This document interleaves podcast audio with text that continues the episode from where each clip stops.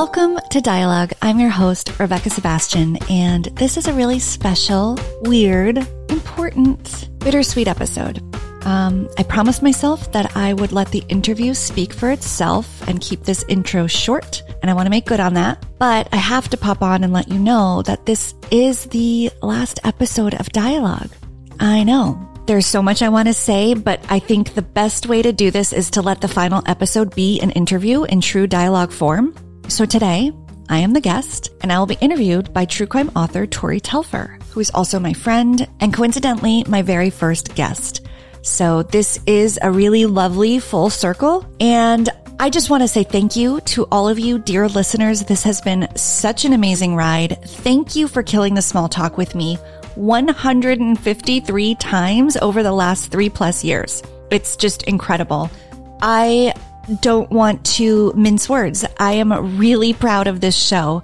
I am really grateful to all of you for listening. I really appreciate every guest who came on to lend their expertise and point of view on true crime. I would like to particularly thank a few people. Chris Gersbeck, who helped me start the podcast, like showed me how to get an RSS feed and turn this thing on, if you will. Jason Usry, who was a listener of the show, then became a friend, then my trusted editor. Javier Leva, a friend and collaborator. Olivia Himes for the original theme song and her haunting ukulele work. Tim and Lance at the Crawlspace Network. They have been such a support to the show over the last few years. And my true crime inner circle, Dr. Scott, Dr. Shiloh, Michelle K, Shannon N, and of course, my diehard patrons. Please stay subscribed to the feed. I have more in the works. You can also follow me personally on Instagram and Twitter at hi underscore it's Rebecca. Of course, that's with a K A H. It'll be in the show notes. And check out my website for updates on what I am up to. Can't exactly share the specifics, but there's quite a bunch in the works and you will hear about it, I hope.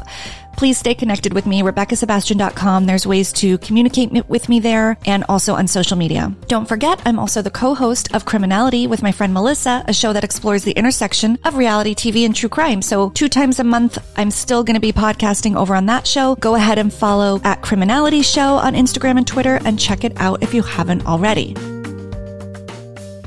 Thank you, thank you, thank you. And with that, here is the final episode of Dialogue.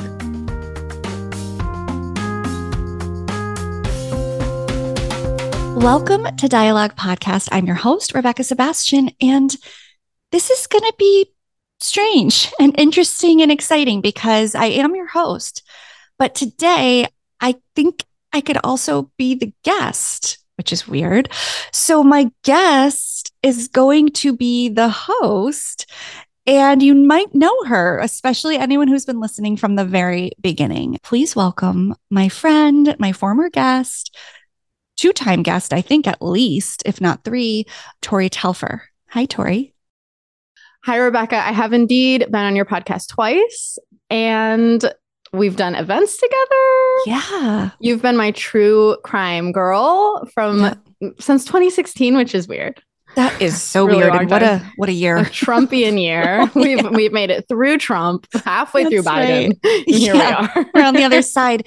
Yeah, this yeah. is cool. And for anyone, you know, who's listened from the very beginning, you'll you'll remember that Tori was the numero uno guest. And that's kind of crazy because I just started the show not knowing like what I was doing or who I was going to talk to, but we met through a mutual friend and I knew you, you know, you were the perfect prototype for a guest and that remained true. And so, you know, by now listeners will know based on the intro that this is for now a final episode of dialogue and I didn't know how to end the show and I know you have experience ending a podcast and the weird complications oh, and like yes. disorientation the, guilt, the, the guilt. guilt. that goes with it. so I was like how do I end this? You know, I can't just end with a, a guest and let it be like this normal week. Mm-hmm. Um, but I didn't want to sit on the mic for 40 minutes talking about why I'm not continuing. So I thought, oh, it's an interview show. I need to be interviewed and I need Tori to interview me. And so here we are. Thank you for doing this. Yes. Oh, it's my pleasure. Let's let's plunge into some questions. Yeah. I'm gonna like sit back now and sit we're gonna reverse the roles yes. and this is gonna be uncomfy, but I'm excited. Yes. Okay, let's start with the big question on everyone's mind, which is why dialogues ending now? What made you decide to do this? Yeah. Well, I wish I had a really super clear answer. Um, it just feels like it's time. And sometimes you just have to know that and trust that in your life, things have a season and sometimes it's time. Why I think it's time, you know, some of the thinking around it is um, I feel like I've taken the show as far as I can. Mm-hmm. And that to get it to the next level, I just don't know that I can do it um, or have the bandwidth to do it. And I took a break this summer, which listeners will also know. I took what was going to be like a couple weeks turned into a few months during a particularly hard season of life. I came back very ready to continue the show, but I have to say that break was, I needed it. And coming back has been great, but also hard. Mm-hmm. And I, I think it kind of crystallized and clarified that it might be time. Like, yeah, this might be what dialogue is and what dialogue is supposed to be. And I want to end it before I'm completely like in yeah. a puddle on the floor mm-hmm. where like you have to like kick me out. Like, I'd like to leave, hopefully, with people wanting a little bit more because I have other ideas. And that's kind of the the continuation part is I have more projects in the works. I think I'll be back behind a mic for sure at some point, whether in another form completely or a Dialogue 2.0. I don't know. That will probably be taking shape in the next couple of months. But I have other projects I want to work on, other stories I want to tell, other ways I want to tell them. And so I've just decided to to call it. I think that's totally valid and I think you know, you your podcast is an incredible amount of work. I mean, it's weekly you're prepping for the interviews, you're doing the interviews, you're finding the interviews, yeah. you're prepping, you're doing the interviews, you're you're editing, which takes so long. Mm-hmm. Um, you're posting on social, and I'm you know a million other tasks that aren't visible. And a, for a weekly show, I mean, my show was every other week for a while, and even that was like so much work. It's a lot. Yeah, yeah, it's a lot. So yeah, I totally get it. How many guests have you had total? Oh my gosh. Or roughly? Uh, roughly Eh, we we surpassed 150 so it's something wow. like almost 160 probably by wow. now yeah. i should get the exact number i'll fact check myself but yeah i mean a really solid number of people in three years and i guess like oh, three and a half years i guess by the yeah. time this comes out yeah do you feel like you've interviewed everyone you want to interview or are you feeling like oh i really wish I could get X, Y, and Z on. No, I I mean I feel very lucky in who I got. I I couldn't there's still people I'm like, how did that happen? And I feel like I got surprised by people that I didn't mm-hmm. expect, you know, to be so excited about. But no, I did not. I mostly got yeses, very rarely got flat out no's, got a lot of like no responses. There's a couple people I've always wanted to have on that I never got on. And one is Sarah Koenig, Oh. Only because Serial is mentioned like pretty much every other episode. Yeah, it comes yeah. up in one way, shape, or form. Mm. So we just thought, you know, to talk to her about Serial would be really cool. And we did have a nice exchange, but she just very mm. politely declined because she wasn't promoting anything. And I'm like, you don't have to promote anything. We can just shoot the shit about Serial. but she was not really interested in doing that. we can just be friends. Yeah, completely. and then Erin Lee Carr, the director of so many HBO docs, that oh. I find her point of view very interesting. And I think she's doing so much interesting work in true crime. I was like hell bent on getting her, and I never mm-hmm. could. Mm-hmm. No one else like jumps to mind. There's other people I'd surely love to talk to, but um, those were two those that I was always ones. trying. Yeah, yeah. What about Karen or Georgia from My Favorite Murder? Oh, that's a great question. Have you tried? Would you want? if you had asked me in 2019 when I started the show, I would have said like a top five desire. Like, and and it isn't like I don't want to interview them anymore. I feel like I grew out of my favorite murder over the years. Yes. They continue to just be such forces in this industry. You know, they have their whole network now. I don't know. I think like just my personal connection to the show is different now. I don't listen. I haven't listened in ages. Mm-hmm. So I don't know that we would have the best conversation because I'm not like actively like absorbing what they're putting out. Yeah. That said, they are such, you know, they were such industry shapers and genre creators that I, sh- I think we could have a great conversation. And I'm changing my mind. I think I would love to talk to them because yeah. Georgia's become sober and I'm sober. Karen's been sober since I've listened to her. So I think we could even have like interesting tangential conversations. But I would have to say, like, that has changed. Like, that that is different now than it was three years ago, which I think is probably good and healthy. Yeah. You know, it's funny actually. They they have shaped the narrative so much that I said that you and I met in 2016, but that's when they started their podcast. we met in 2019. That's why I said we made it through Wait, Trump. That is so did you funny. because I have it written down in my notes because I wanted to ask you about them. So I looked so that's why I had 2016 in my mind. It feels like I've known you since 2016. I know. I was like, So Yeah. I went with it. I'm like, I like adding some years to our friendship Okay. because we were Okay. such fast friends. But um, but yeah, that actually makes more sense that we met the year I started my show and then you came right not, on. Yeah, yeah, yes, yeah. yes, okay. Yeah, considering they started in 2016 Mhm. makes a lot of sense. Like that their show and they Yeah. deserve all the credit for for what they did. And I don't take Yeah. away from them at all. I just for me, it's no longer like a source of where I get my true crime like scratch Mhm. itched, if you will. That's not where I go anymore. Mhm. But um Mhm. love them. Your scratch itched. Itch scratched. Wait, did I get that? Yeah. In. That was so cute. Um, I love it.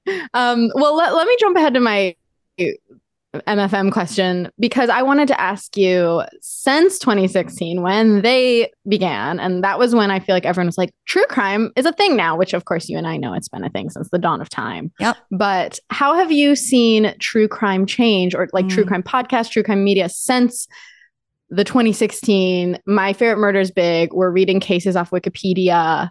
Yeah. Maybe we're laughing. Well, you know, you go ahead and tell me what you think. yeah. Oh my gosh. I think it's totally changing and evolving and it's completely the same. It's both. Mm. Um Hmm. it's so funny. I feel like like so many things I'm like, well, in 2022 you couldn't start a podcast called My Favorite Murder. Like I just Mhm. don't think it would resonate. I don't think Yeah. people would think it was cute or funny. Yeah. I think they'd be like that's insensitive.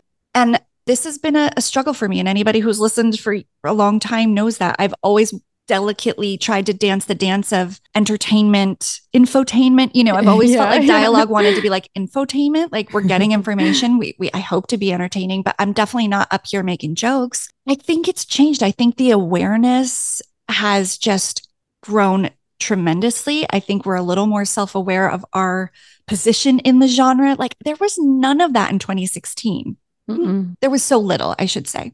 Yeah, at least not from major. I'm sure people were saying it, but the major true crime narrative was not as fine tuned to these Agreed. sensitivities, right? Yeah, the ones that were broken through to like Mm-hmm. the masses that everybody was listening to didn't have a lot of nuance.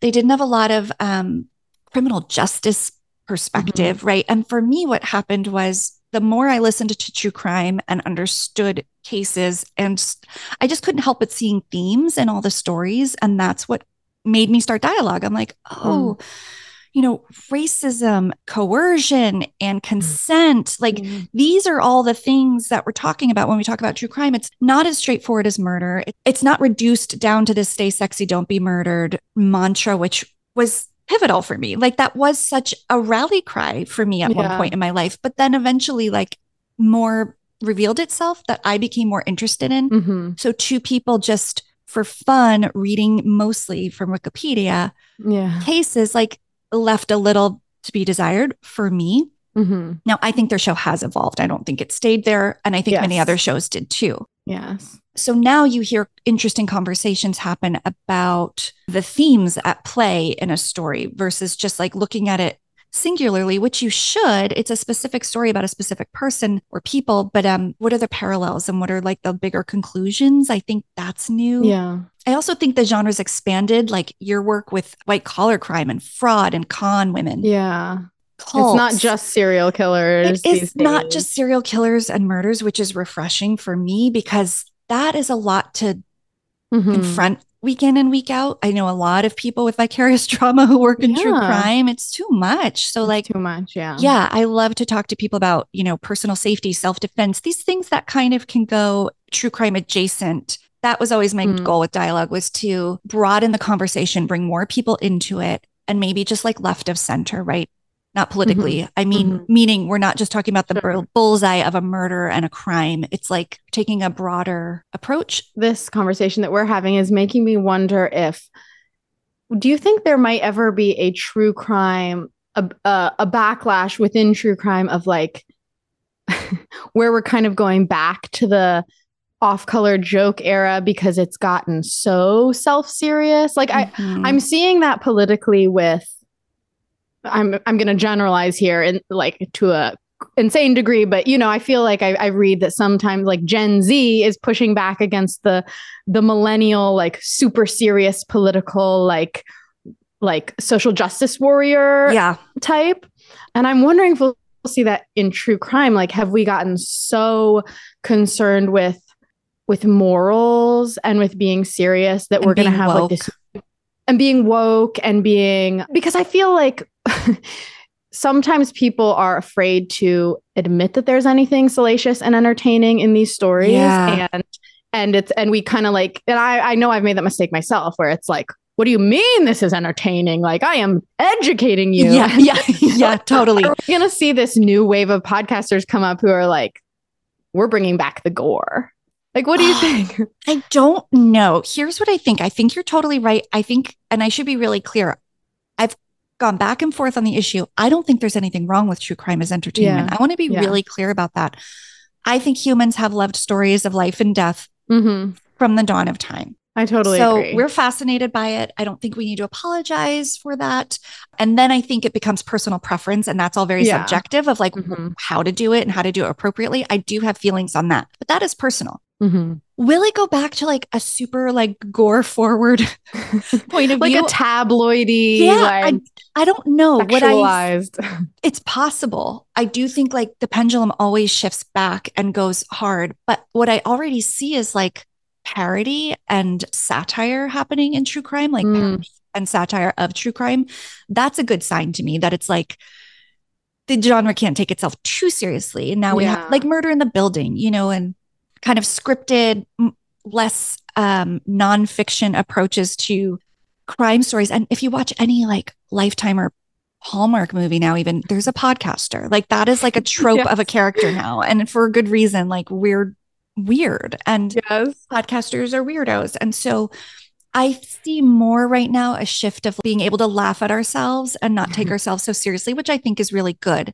yeah So long as it's coupled with the awareness that someone died and we know that. But there is that right now, I still think there's a big shift of like victim centric storytelling, which I don't think is bad. Obviously, I don't think I need to say that. yeah But I just listened to Bone Valley. I don't know if you listened to it. It's about a wrongful conviction. It's phenomenal. And I had that host on, and I really feel like they did such a beautiful job showing us that and not telling us that. And that's a tricky way to say that because it's a podcast, but they But I know tell us because it's auditory. But they didn't come on in a voiceover and say, Michelle's life really mattered. She should be at the center of the story. She was the Yeah. victim. yeah They instead revealed some very candid audio of their responses to looking at the pictures of her autopsy and oh different gosh. things like that. And it was just so real and so didn't pander to the audience like, this is how you should feel about this. It was like, Mhm. this is how we feel about it. And thereby they kind of set a tone of respect.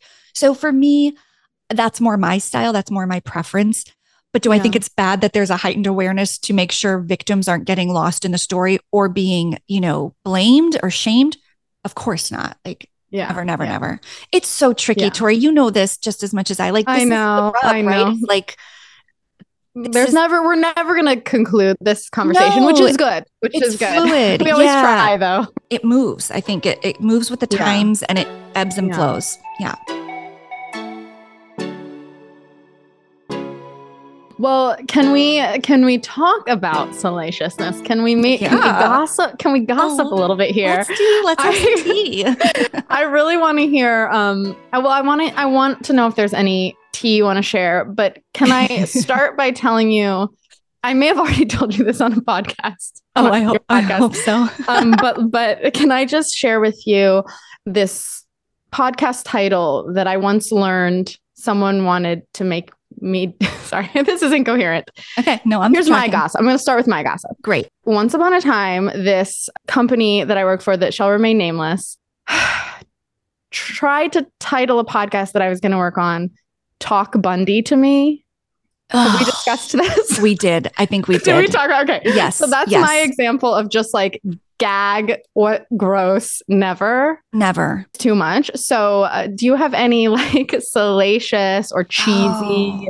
Like industry bits of gossip you want to share, or like something a guest revealed, or something you felt about someone you interacted with? Oh, that's this this is juicy. This is good. I'm gonna need to think for a second. The real tea, I I really can't share on the mic. Um, I will say I've had a lot of things pitched to me, you know, for guests that I've had to say no to just because they they were Mm. the equivalent of Talk Bundy to me uh, content, like either the Oh, book or show that they were promoting was just a couple weird things. Just like one guest had a hard candy in his mouth the whole No. time we talked. Could you hear it rattle? Yes. And anyone who's listened to every say? episode will go back and they'll be able to know who it is. I won't say, but I didn't say anything because I was just, it was like, you know, definitely within the first like 20 or 30 episodes where I wasn't confident enough to say, Oh. like, hey, can we take that again without the lozenge? And we're so socialized to be polite, but also like, sir. I mean, I'm assuming it's a man. it was. Of course it was. Of course, it was a man. Sir, get the lozenge out of your mouth.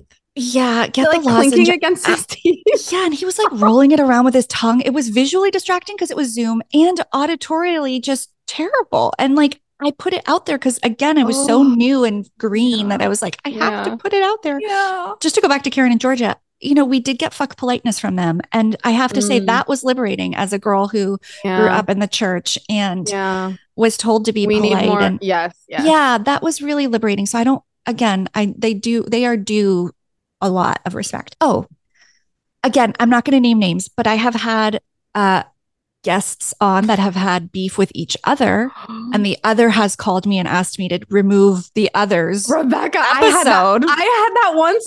How uncomfortable is that when It's you're in the middle? the like most that? uncomfy. And and also like how audacious. Like I can't imagine asking anyone to do that. wait, so Um, like the second or like like guest number two came on, and then guest number one was like, "Take me off. I don't want to be associated." No, no. Guest Oh. number one said, I saw you had guest number two on. I don't think she should be on your feed. And here's why. Like telling Oh, me Oh, they're even more audacious. Yeah, yeah. There was there were a couple things like that, honestly.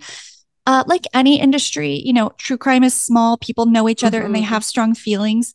That was uncomfortable. And early on in my career as a podcaster, I think if it happened now, I would handle it really differently. I didn't take it down.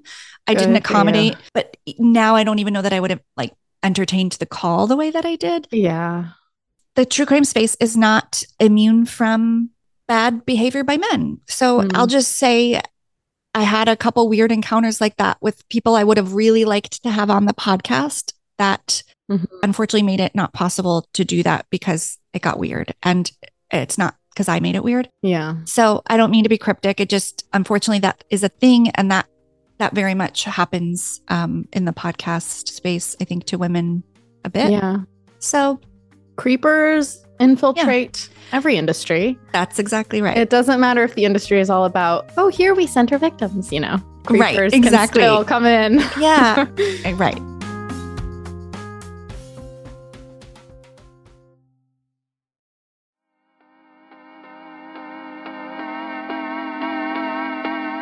Well, what about like super positive experiences you've had with guests or Mm. at conventions? You know, is there a time you were just totally starstruck? Someone was even more amazing than you than you. answer and I'll I'll I'll let you off the hook here. Like obviously the answer is me. So you don't have to say me. right. It- No, it- I'm really- assumed. Yes. I'm really Um, glad you you made that caveat because that would be my first response. Don't ask all my guests back a second time. So um several. I mean, there's several guests that have turned into friends. Oh. And there are some people who I was kind of like, oh, this will be fine, but turned out to Mhm. be amazing. And then there's ones that you think this is going to be an amazing interview and it's fine. So I always love when that happens. So, for example, I was really excited when I got Paul Holes because who wouldn't be? He was, he's Paul Holes. Um, he even though is I, our he's almost too young to be our grandpa. What is he to us? Like our uncle? yeah, he's definitely too young to be our grandpa, but he is sorry, our, our true crime uncle. Yeah. He's our true crime uncle. Like he's- he's, Which- family. Yeah, which know who I also sounds a little creepy, but um, uncle is uncle is unfortunate. yeah. But I understand where we're trying to place him in the in the Friendly neighbor. in the friendly. Yeah, okay. So I was thrilled to have him on and I knew it was going to be good, but I actually thought it was going to be just pretty like rote and like your typical Paul Holes interview. Mm-hmm. But it was right when his memoir came out and mm-hmm. he was super vulnerable and oh. he really you know, went there, but he was also super vulnerable in his book, which I yeah. also was surprised by. So I yeah. read his memoir and I was really blown away by what he revealed. And so that interview means a lot to me because I think a lot of people started listening to me because of that interview and it went far and wide because of him.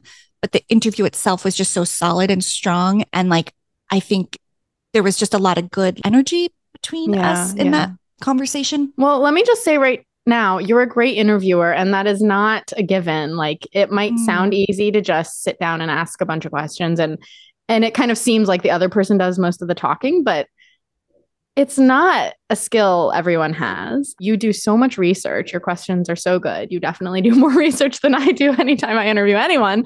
So uh, I just you. want your listeners to hear me say that because it's it's you're very skilled at what you do.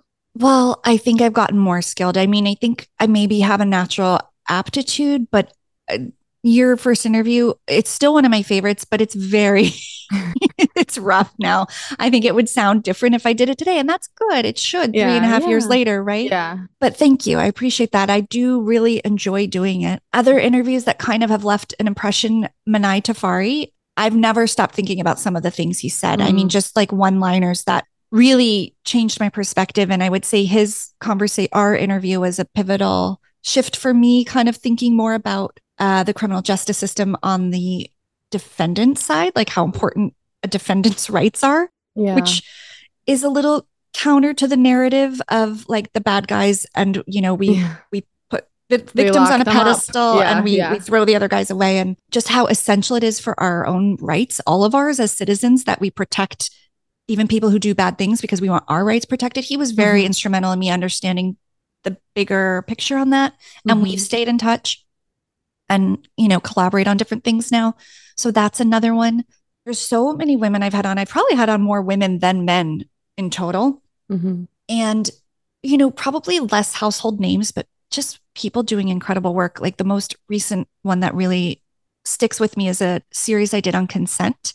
Mm. And this woman named Joyce Short, who's here in New York, and she, her organization lobbies for legislation change around consent because there is no legal definition of consent in most states. Oh, wow. So rape and sex crimes are very hard to prosecute when there's no consensus on what consent is. And I just like the fact that that's someone's career, that that's what they've done for decades and decades. And it was on the heels of her own sexual assault and trauma in a very different era of our country that blew me away. And I think, and I got a lot of feedback from that one that people learned a lot about consent that they hadn't heard of before. And then a series I did on, it was called Missing, Murdered, and the Media. And it was sort of those three topics, right? How the media portrays who is missing and murdered, why we talk about who we talk about. And I had just the coolest array of women doing deep academic and entertaining. So some were mm-hmm. podcasters, some were yeah. academics coming in to talk about that. I learned so much. So mostly it was like that. It was just me learning every time yeah. and um, leaving just knowing so much more than I did when I started. And that's like the biggest thrill for me. Well, that feeds perfectly into my next question, okay. which is Have you changed your mind about anything because of your show? Mm, probably. Mm-hmm. I would not talk to the police if they wanted to question me about something about something that I own crime or an anyone's crime. Um, I would be a witness if I mm. knew something to be true, and maybe I'd still bring a lawyer. Oh. But I mean, if they wanted to question me about something, yeah, whether I did it or not, I'm going to assume I didn't because I don't feel like I have criminal tendencies at this moment in time yeah. today.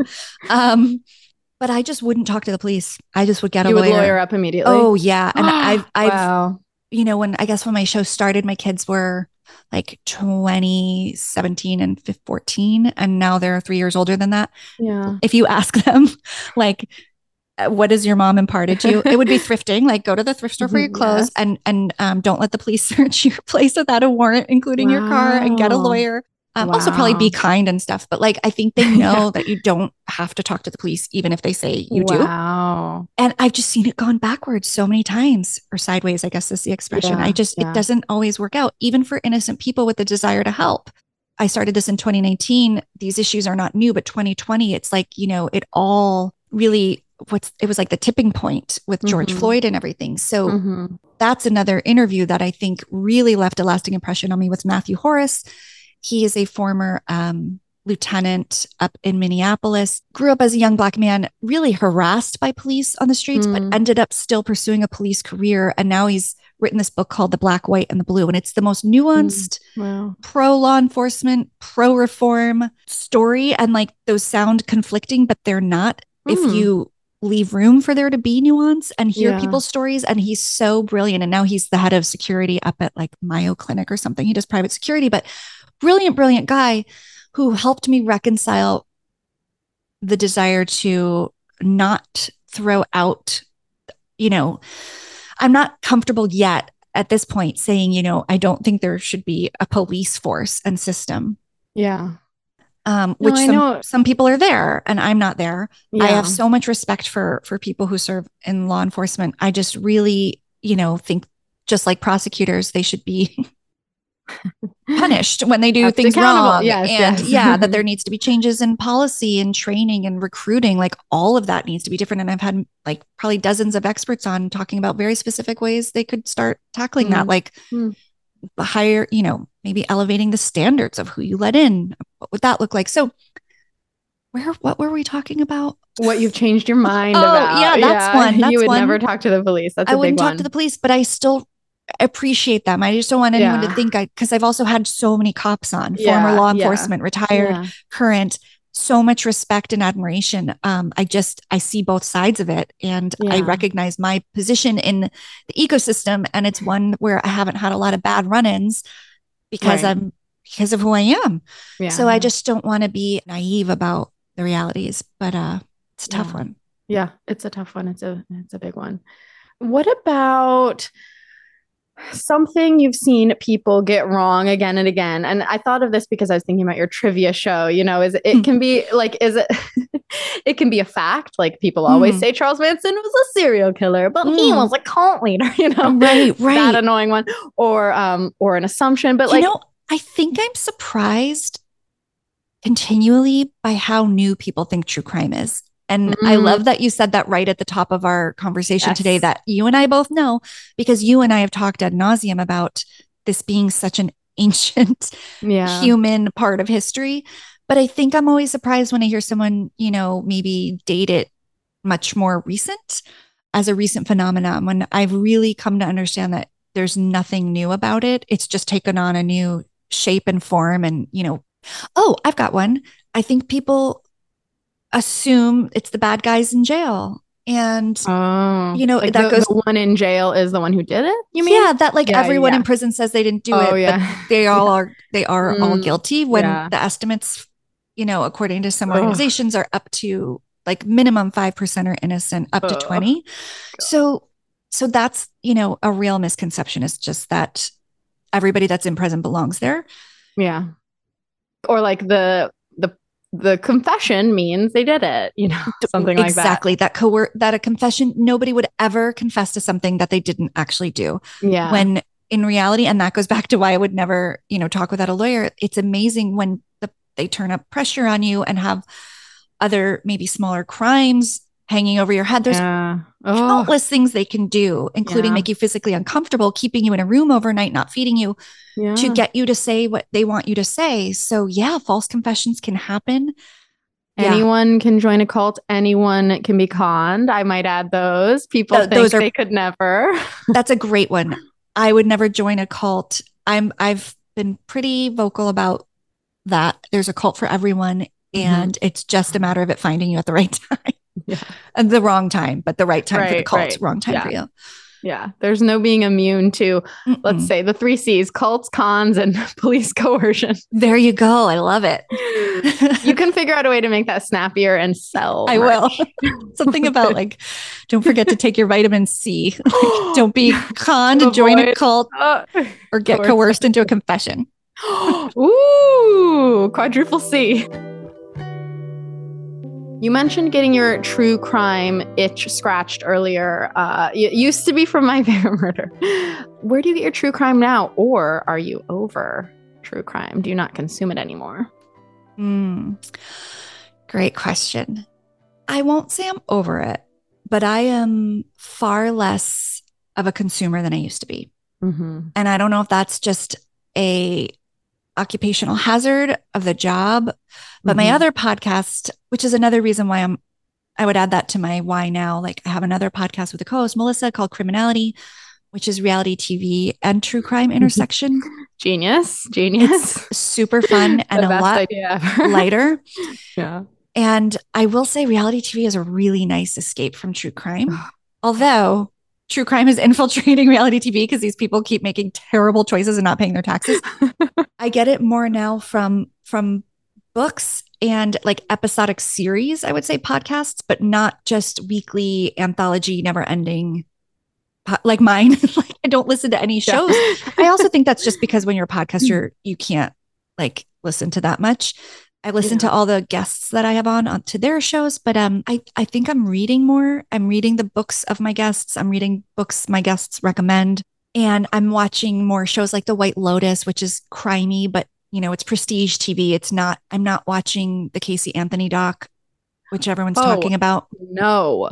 Boo. Oh, I'm I'm just not. Uh, so didn't watch the Dahmer one that everyone was talking about. no, same. Uh, I just, I'm not over it. I'm a little fatigued. Mhm. And that might be part of the break too, is that maybe I just don't even want to like contribute to it for now. Definitely not going to go on the record saying like I'm over true crime and I'll never listen, watch, or read it again because that that's not true.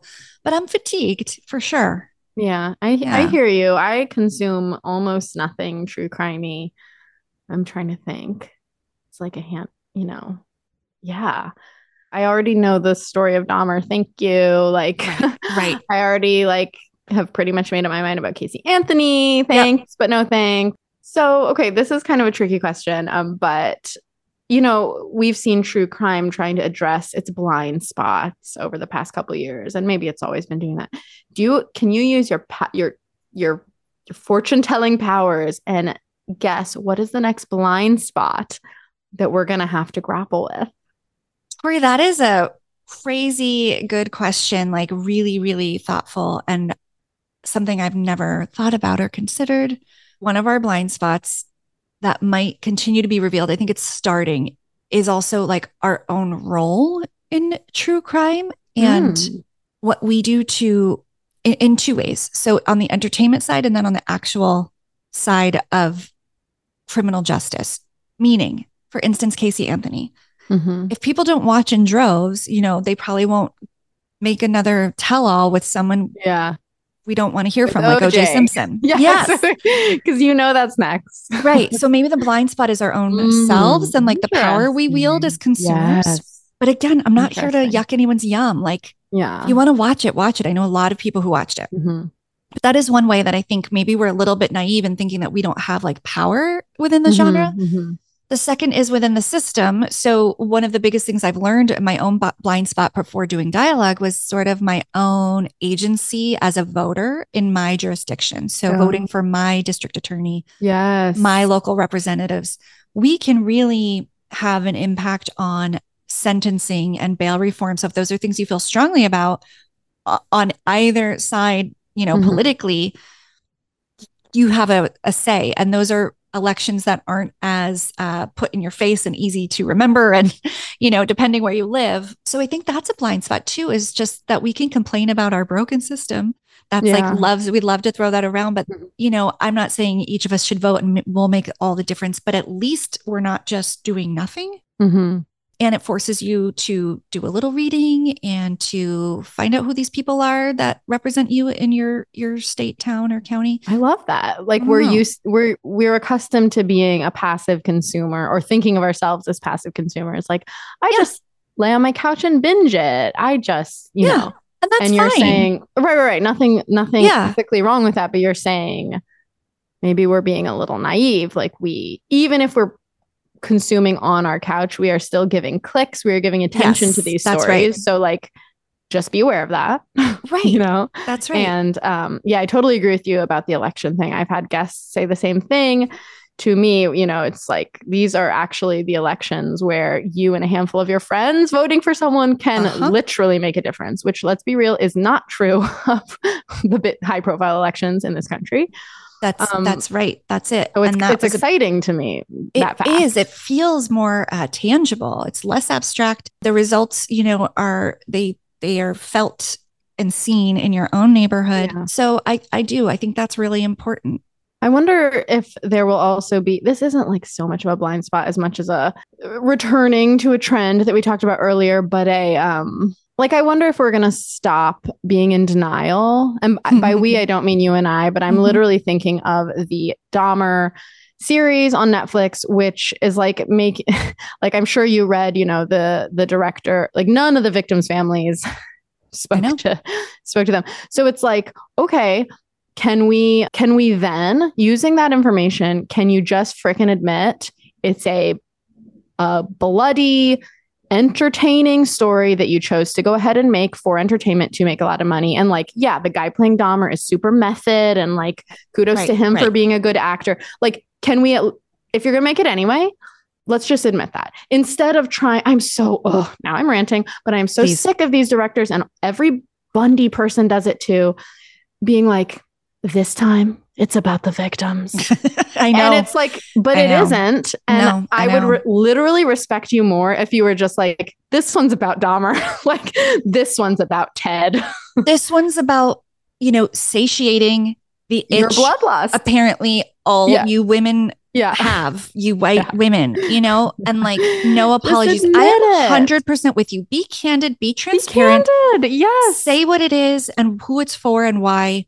I would have so much more respect oh I I'm I'm with you. And you know, it reminds me of a guest I had on named Lenora Claire. Big shout out. She has an amazing company where she is a consultant now for production companies and works with streaming platforms like Netflix. And they hire her to kind of be a liaison with victims and and help them for crime programming with crime programming. Yes. Whoa, and how cool. so that victims aren't re-traumatized when they do decide to tell a story on a documentary set this is what she does it's it's tough for her to get companies to hire her Mm. and they have big budgets for these movies and they don't want to Mhm. give a little fraction of it to put their money literally where their mouth is saying this is about the victims yeah. they want all those victims families and those surviving people to come on and spill their guts but they don't want Oh, to pay someone to make sure that it's on done screen yes yeah yeah They, You know, yeah, they want to traumatize them. They I- do. I- you know, They it's like it's Yeah. it's better TV. I'm sure. right right so Oh, yes i'm with oh. you on that one that's Yeah. a great point Okay, before we wrap up, I just want to ask you about your listeners because we've talked a lot about guests, and Mhm. we, of course, wouldn't be here where we are without people listening to this stuff. So, who are your listeners? What's your relationship to them? Oh man, such good questions. And yes, yes, and yes. So my listeners are really thoughtful people and really, really nice. And I don't mean that in a boring, like, don't have another better descriptive word to use. They're just like, they seem like really good people from the ones I talk to and hear from. Mm, And I've learned they, you know, when I, I think when I started the show, I imagined a completely different audience from who my audience ended up being. They're nice people. They're nice and they're thoughtful and they're different from who I thought they would be. Yeah. I got a lot of people writing me while writing, working on their dissertations.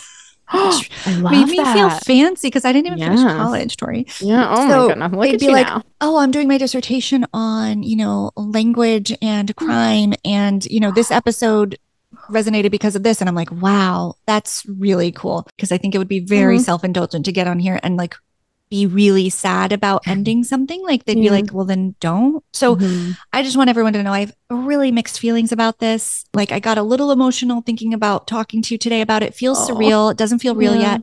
This has been like such a consistent practice of mine weekly for three and a half years. that's amazing. But that said, I don't think it's over. Dialogue, the feed will stay open and alive. The episodes you can go back to, people can still discover it. And if I do a new show, it depends with whom I'm working. It could be on this same feed. So stay subscribed and Yes. followed on wherever you listen. Specifically, I have a couple, something I started doing that my listeners might not know is associate producing other shows. Like I have clients where I am part Ooh. of the kind of the concepting and storytelling of other podcasts. Actually, the two I've worked on, neither are mm-hmm. true crime. So I'll probably have stuff in the works that isn't true crime. And so you could follow me on my personal Instagram, which is, I'll put in the show notes, but it's at hi underscore it's Rebecca.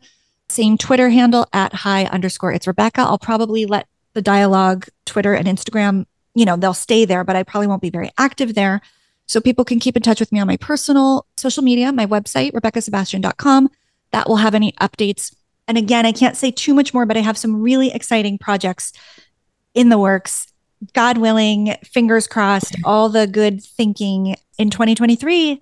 I Ooh. should have some cool things to share. So definitely, you know, don't disconnect. Stay in touch with me because um, there's definitely more work I want to do. It's just I need to like kind of recalibrate between this and the next thing.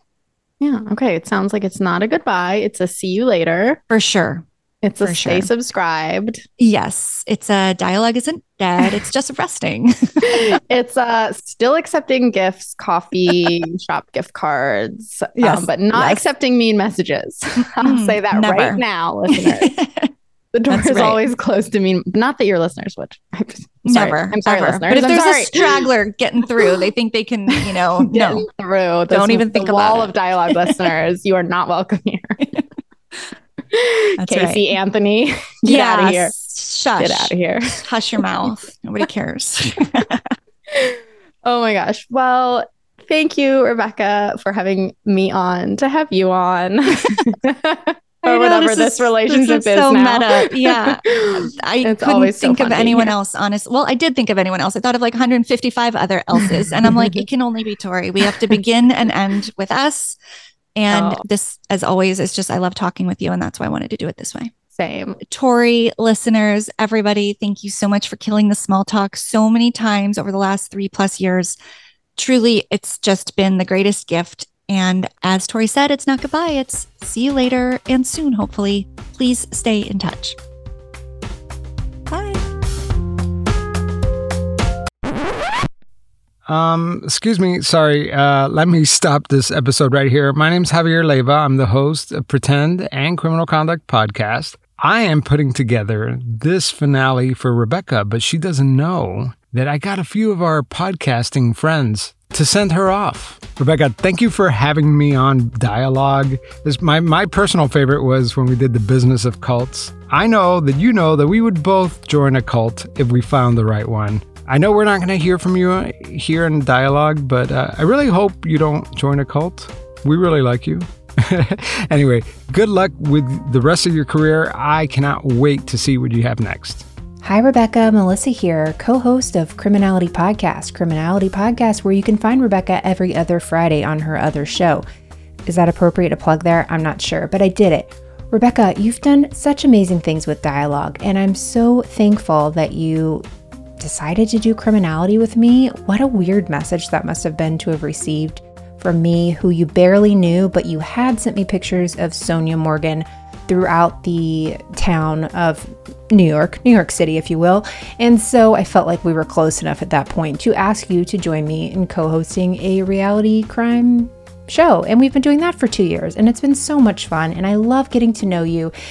You're the Judy to my Jen, and I'm glad we figured out that comparison pretty recently, and I learn a lot from you. How am I going to end this? I'm so thankful to be in your orbit. That sounds like a very Real Housewives thing to say. I'm so thankful to be in your orbit. Okay, I don't know how long other people are taking, so I'm going to end it here. You're the best. Keep dreaming and kill the small talk. Hey, Rebecca, Lainey here from True Crime Cases. When Javier asked us to say goodbye, I wanted to be like Rick Astley and never let you go. However, you are such an incredible and talented creator that I know whatever is next in your journey, you will be incredible at it. So thank you again for your support over the years, and I would loudly be cheering you on from the sidelines. Hey, Rebecca, it's Lance. I'm just dropping you a quick note thanking you for the amazing work you did on Dialogue. You created such a brilliant show, and I'm so sad to see that it is ending officially, but I get it. I understand that all good things must come to an end at some point, and I know that you have probably 115 equally genius ideas ready for prime time. as the kids say. You are a fantastic talent, an amazing person, and you'll forever be a gentleman farmer. Have a great holiday season. I can't wait to see and hear what you come up with next. Hey, Rebecca, it's Jason. What a journey it's been. Uh, can't thank you enough for embracing me uh, as part of your show, as a friend, introducing me to so many wonderful people in the true crime podcasting space. And I'm just so proud of what you've accomplished. Um, I'm excited for your next chapter. And I hope that you know what good work that you have done. And uh, I know that you will continue to do. I wish you the best. And you know, if you ever need me, I'm always here. Good luck. Much love to you. Hey, Rebecca, it's Dr. Shiloh. And Dr. Scott. We just want to let you know that we are so happy that you put together Dialogue. It had more heart and curiosity than any other show in the true crime genre. I just appreciated that you established very early on for our group and for a lot of other casts out there that there's a moral center and there's integrity to this genre. I think you're an inspiration, and that inspiration is going to go into all of your future endeavors. And I can't wait to see what you do. You're amazing.